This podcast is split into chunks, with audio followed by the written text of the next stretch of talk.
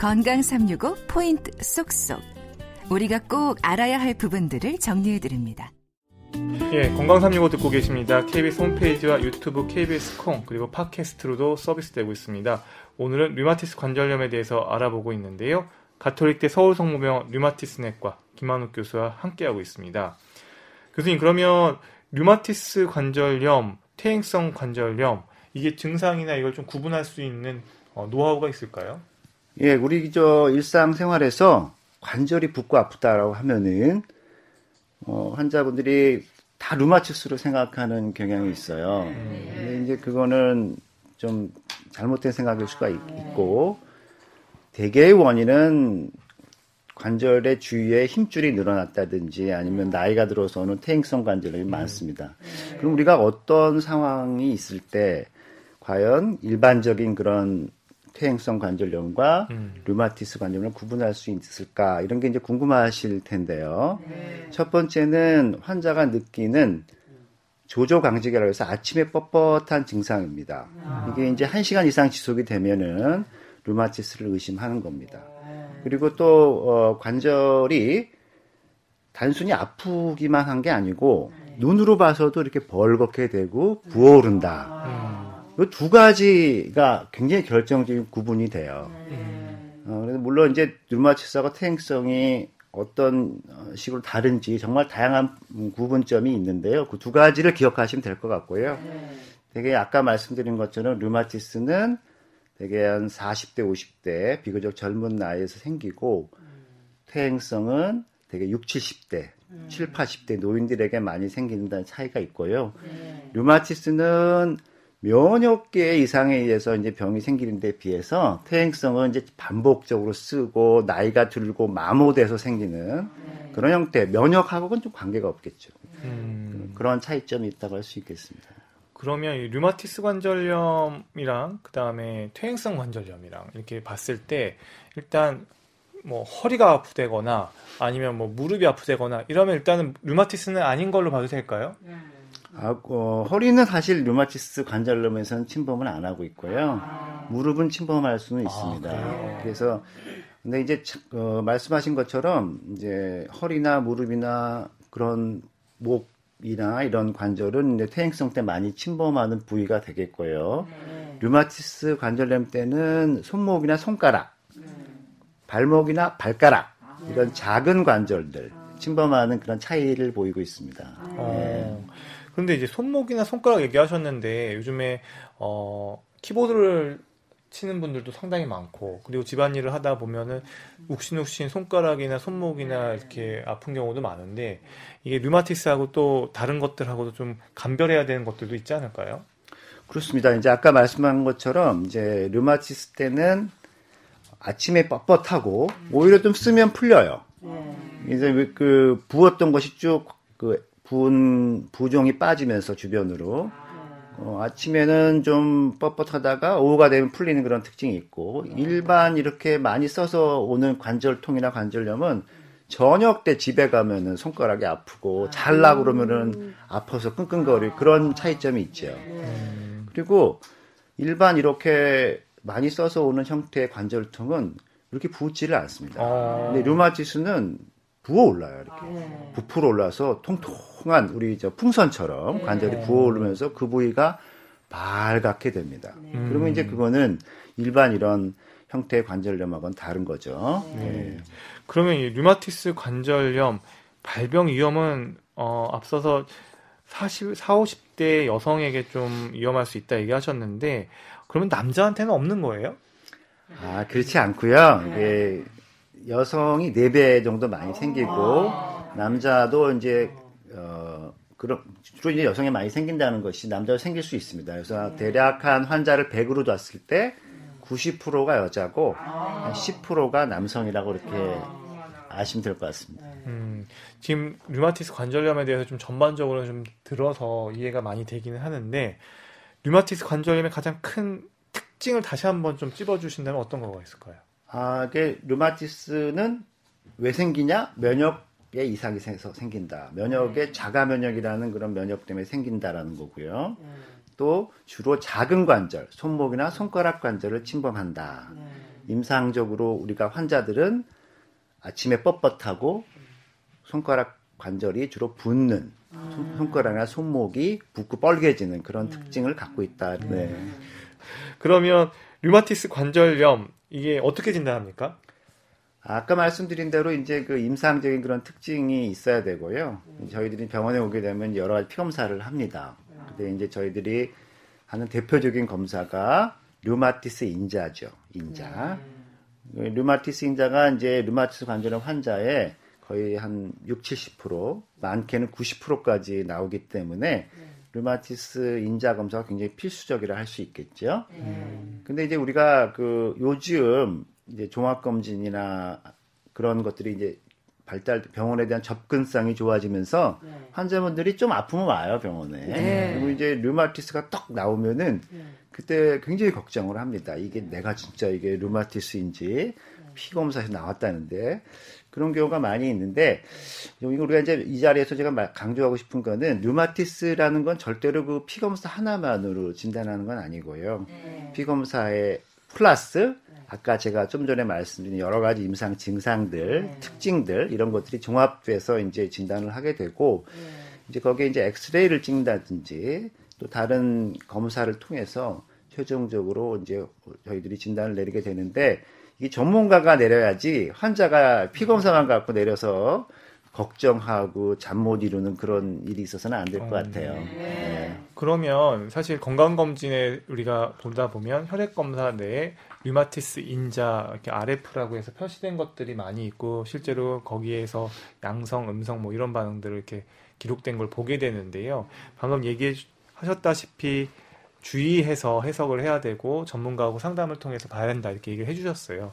그러면 이제 궁금한 거는 류마티스 인자가 어 양성인데 그게 진짜 류마티스 관절염인지 아닌지 그 확률은 한 어느 정도인 거예요? 그러니까 류마티스 이 인자 검사의 정확도, 신뢰도, 타당도 10%도 안 됩니다. 솔직히 아. 말하면은. 어. 그러니까 왜냐 그러면은 어 루마티스 관절염 환자 중에 3분의 1은 루마티스 인자가 또 안 나와요. 네. 그리고 루마티스가 없이 예를 들어 나이가 이제 노인이면은 노인 한 노인들 전체 노인의 10% 정도가 루마티스 인자가 나옵니다. 아. 뿐만 아니라 뭐 만성 간 질환이 있다든지 다른 면역 질환이 있다든지 결핵이 있다든지 호흡기 질환 이런 여러 가지 다양한 병에서도 류마티스 인자가 나올 수 있기 때문에 네. 류마티스 인자가 나왔다고 해서 내가 류마티스다? 이거는 좀 10%도 안 된다고 생각하고요. 거기에 아까 말씀드린 조조강직이나 손가락 관절이 붓고 뻘개지는 그런 임상적인 그런 것이 같이 겹쳐지고 나타나면 그 가능성이 훨씬 높아집니다, 이제는. 아. 예, 그러니까 그런 류마티스는 절대로 피검사 하나 갖고 진단하는 병이 아니다. 그런 걸 이제 아시는 게 좋을 것 같아요. 아, 그럼 류마티스 관절염 진단이 너무 어렵죠. 어렵습니다. 이거는 네. 꼭 전문가하고 상담을 해서 해야 될 것 같은데 그러면 류마티스 인자라는 혈액 검사가 이렇게 정확도가 이렇게 어, 떨어지면 그래도 뭔가 의사 선생님들이 기준을 세울 만한 피 검사가 또 다른 게 있지 않을까요? 네. 네, 그렇습니다. 이제 그, 어, 저희들이 이제 류마티스 인자 외에도 항 CCP 항체라고, 예, 그, 어렵습니다. CCP 어렵죠. 그러니까 이거는 또 다른, 의학적인 예, 검사 이름인 거죠. 예, 또항 다른, CCP 예, 또 다른. 검사법이 나와 있고요. 최근에는 이제 관절 초음파라고 그래서, 어, 관절 엑스레이 말고, 이제 초음파를 하게 되면은 거의 류마티스를 정확하게 진단할 수가 있습니다. 그래서 저희 병원에 오면은 많이 하는 검사가 되겠습니다. 어, 그러면 이렇게 진단이 되면 바로 치료를 시작을 하게 되나요? 사실은 류마티스 관절염 약들이 좀 독하고 세다는 얘기들을 많이 들어서 바로 치료를 하자고 하면은 많은 분들이 또 다른 병원도 알아보고 또 인터넷도 찾아보고 막 고민이 많을 것 같아요. 그렇습니다. 근데 아 이게 참 고민스러운 얘기예요. 그리고 우리나라의 아픔이기도 합니다. 의학 역사에. 그는 서양에서는 이미 100여 년 전에 류마티스 학이라는 게 독립이 돼서 환자들을 치료하기 시작을 했어요. 근데 우리나라는 80년대 중반에서야 류마티스과라는 게 정립이 돼서 이제 환자들이 어, 그 전문적인 치료를 받기 시작을 했 는데요. 그러다 보니까 그 이전에 우리나라 사람들은 어떻게 치료를 받았냐면 거의 소염 진통제라든지 스테로이드로 치료를 받았어요. 뭐 제가 설명을 안 해도 소염 진통제나 스테로이드 갖고 있는 부작용은 이미 언론에서 많이 얘기를 하고 있기 때문에 일반 국민들도 많이 지금 알고 계시는데요. 그러다 보니까 류마 그 스테로이드나 소염제의 부작용으로 인해서 속이 쓰리다든지 얼굴이 붓는다든지 그런 다양한 부작용으로 인해서 류마티스는 약을 먹으면 독하다.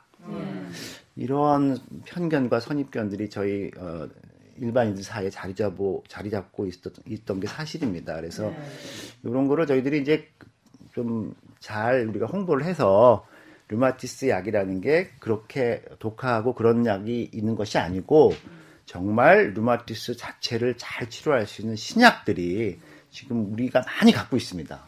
네. 그런 것들을 잘 알리는 게 지금 굉장히 중요한 과정이라고 생각하고요. 제가 여기 나온 이유이기도 합니다. 음. 네. 그럼 그 치료로 기대하는 거는 통증 아니면 관절 변형 뭐, 뭐 이런 건가? 치료에 어떤 목표가 있을 거 아니에요?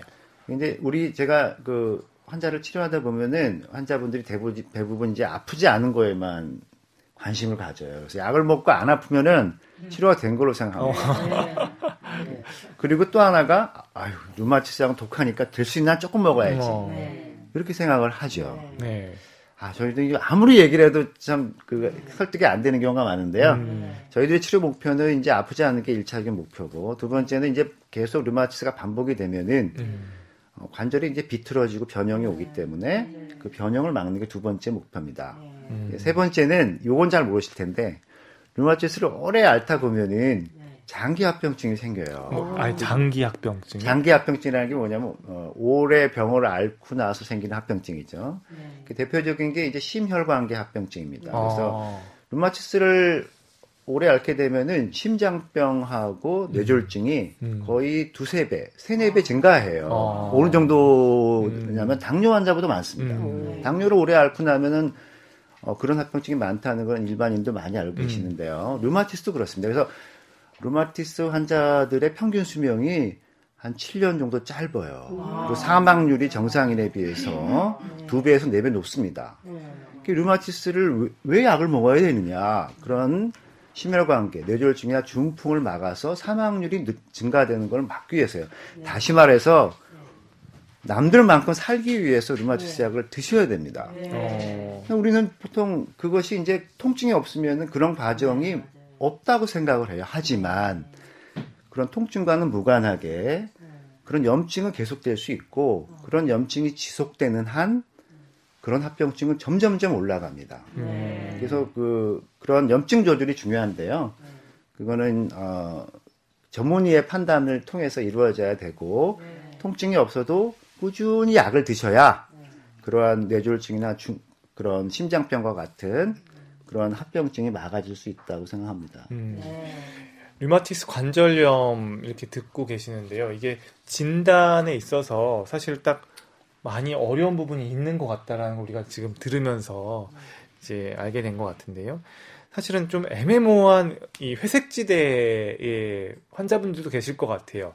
그러니까 류마티스 인자는 양성인데 뭐 항 CCP 항체 검사는 좀 애매모호하게 나오기도 하고 이런 중간 영역에 있는 게 있는지도 궁금하고요. 실제로 그런 분들은 약을 먹어야 될지 말아야 될지 의사 선생님마다 좀 의견이 다를 수도 있고 아니면 통증만 좀 소염제로 이렇게 하면서 조절하는 분들도 계실 테고 어떤 조언이 가능할까요? 요 대목에서 제가 이제 드리고 싶은 말씀은 루마티스 치료의 최종 목표는 완치죠. 네. 완치라는 게 뭐냐? 약을 끊어도 이제 안 아픈 거죠. 네. 병이 더 이상 안 생기는 걸 말하는데 현재 그 류마티스는 그런 거는 좀 어렵습니다. 어. 근데 우리가 요 제가 이제 비유를 들고 싶은 거는 저희가 이제 그 20년 전만 하더라도 제가 학교 다닐 때 네. 배울 때만 하더라도 위암을 예를 제가 들고 싶은데 위암 환자들은 90%가 돌아가셨어요. 어. 네. 지금은 어때요? 90%가 생존하시죠. 그 이유는 조기 발견, 조기 치료죠. 예. 1년에 한 번, 2년에 한 번 내시경을 계속하면서 일찍 발견해서 음. 일찍 치료하기 때문이죠. 예. 지금 류마티스도 그런 개념입니다. 아. 그래서 아까 지금 말씀드린 어, 회색지대 아직 류마티스 관절염의 진단 기준에는 맞지 않지만 네. 피 검사해 보면 류마티스가 나오고 네. 이제 그렇지만 가끔씩 아파요 이런 사람들은. 음, 맞아요. 그런 경우들 얘기하는 거예요. 예, 이렇게 한 뭐 아까 한 시간 이상 뻣뻣한 건 아니고 한 2, 30분 뻣뻣하고 돌아다니면서 아프고 네. 피 검사에서는 류마티스 인자가 높고 네. 그러나 실제 뭐 병원에서 치료받을 정도로 아프진 않고 네. 자 이런 분들은 이제 회색지대라고 표현하셨는데 네. 저는 이제 그걸 사춘기 류마티스라고 말하고 싶어요. 어. 사춘기 류마티스는 아 류마티스로 아직 되진 않았어요. 어른이 되진 않았죠. 네. 그런데 우리 사춘기 아이들을 잘 구슬리고 가리키면은 다시 삐뚤어진 아이도 다시 정- 건강한 아이로 성장할 수 있듯이 고단기 류마티스는 안 됐지만 고단기 류마티스 증상 있는 사람들도 잘 우리가 치료하고 관리하면은 류마티스 진짜 되지 않고 착한 건강인으로 될 수가 있다 고 저는 생각을 하거든요. 어. 그러려면 우리가 적절한 예방법을 알아야 되겠고 또 거기에 맞게 필요하면 치료를 또 해야 되는 것이죠. 음. 지금 전 세계적으로 preventive rheumatology, 그러니까 예방 류마티스학이라는 게 지금 화두입니다. 자, 이런 사람들, 회색 지대에 있는 사람들, 사춘기 류마티스 환자들을 우리가 어떻게 할 것이냐, 어떻게 예방하고 어떻게 치료할 것이냐, 그런 연구들이 지금 진행 중에 어. 있고요. 아마 10여 년, 20년이 되면은 그 결국 임상 데이터가 나오지 않을까라고 제가 생각을 하는데 어. 최근까지 결과는 우리가 일찍 그런 환자들을 관리해서 약을 투여를 하면은 류마티스 약물을 먹으면은 실제 류마티스로 진화하는 걸 막을 수 있다. 음. 번지는 걸 막을 수 있다. 이렇게 이제 일, 부 결론이 나오고 있습니다. 음. 그러면 이제 류마티스 항 류마티스 약에 대해서 조금 이제 궁금한데요. 네. 이제 기존의 스테로이드나 소염 진통제가 아닌 사실 류마티스 관절염 치료제에 있어서는 계속 어 지난 뭐한 80년대 90년대 지지부진하다가 솔직히 말해서 지지부진하다가 이제 생물학적 제재라는 약들이 나오면서 치료나 이런 것들이 많이 향상됐다라고 제가 들었어요. 그래서 이 생물학 제재라는 게 뭘 말하는지도 좀 궁금하고요. 뭐 앞에 뭐 생물학 제재면 뭐 생물학 공부를 하는 것도 아니고 죄송합니다. 이 생물학 제재가 뭔지 그리고 이게 어떤 주의점이 있는 건지 왜 약을 쓸 때 조심해야 되는지 이런 것들 좀 설명이 필요할 것 같아요. 네, 저 어렵죠 말이. 항류마티스라는 말도 어렵습니다. 류마티스라는 말도 어렵고 다 어렵어요. 항류마티스라는 거는 이제 류마티스에 싸운다, 대항한다 그런 의미의 이제 말이고요. 그 류마티스를 막는 그런 약물이 되겠습니다. 그래서 한 10여 종의 먹는 약물이 있고 이런 것들은 이제 면역 아까 제가 말씀드린 림프구를 중심으로 하는 그 면역 비정상적인 그 면역을 정상화시키는 데 관여하는 약물들이 되겠고요. 되게 이런 건 면역 병든 면역도 억제하지만 건강한 면역도 억제해요. 특이적이지 않죠. 네. 일반적이다는 얘기입니다. 그래서 같이 떨어 정상한 건강한 것도 떨어뜨리고 병든 면역도 떨어뜨립니다. 그래서 병도 좋아지지만 우리 몸의 자연적인 방어력도 떨어지게 돼 있어요. 음, 아 이런 문제가 있고 또 약을 먹다 보니까 여러 가지 문제점이 많이 생기는 겁니다. 네. 부작용들이 머리가 빠진다든지 간 수치가 올라간다든지 뭐 그런 여러 가지 문제가 많이 생겨 사람들이 이제 고민을 하게 됐어요. 음. 류마티스가 왜 생기는지. 그전 세계적으로 엄청난 돈을 투자를 해서 병의 원인을 규명하려고 노력하기 시- 시작합니다. 정부 지원으로. 그래서 알아낸 게 몇 가지 물질들이 있어요. 그러니까 아까 생물학적 제재라는 거는 그런 연구, 면역학에 대한 연구를 통해서 음, 우리가 찾아낸 그런 물질을 억제하는 그 기능을 떨어뜨리는 그런 약물을 말하는데요. 그런 생물학, 면역학 연구를 통해서 최초로 발견된 물질, 원인 물질, 핵심적인 물질로 알려져 있는 게 TNF라는 음, 종양괴사 인자라는 그런 물질입니다. 그 일종의 피 속에 다니는 조그만 단백질이 되겠는데요.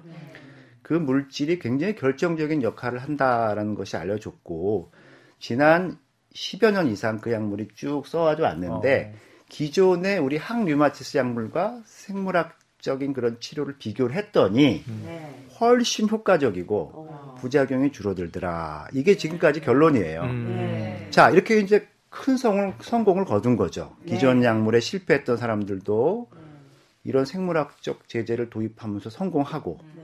그러다 보니까 표적이 그럼 또 뭐냐? 네. TNF만 있냐? 아닙니다. 막 연구를 했어요. 네. 그래서 한 대여섯 가지가 나왔습니다. 네. 그래서 현재 지금 그런 생물학적 제재 한 10가지 이상의 치료 약물들이 지금 음. 현재 저희들이 임상 환자들 치료에 쓰이고 있고요. 네. 성적은 어, 아까 그 TNF 억제제 그런 생물학적 제재에 거의 유사하게 효과적이고 부작용은 비교적 적은 그런 특징이 있습니다. 음. 그런 성과를 얻었고요. 음. 아, 그러나 이제 우리가 이제 또 여기서 이제 조, 심해야 될 거는 비록 부작용이 적었다 하더라도 완전히 그걸 우리가 막을 수는 없습니다. 네. 특히 이제 우리가 아까 병든 면역만 선택적으로 이렇게 누른다고 했는데 음. 사실 써보니까 건강한 면역도 떨어지는 거예요. 네. 그래서 여러 가지 바이러스 감염이라든지 어. 결핵 같은 그런 부작용이 올라갈 수 있습니다. 그래서 이 투여를 어떻게 할지 이런 거는 이제 의사 선생님하고 잘 상의를 해서 하면 될 것 같고요. 앞으로도 이런 계통의 약물들은 미래에 10여 년 이상 계속 나올 겁니다.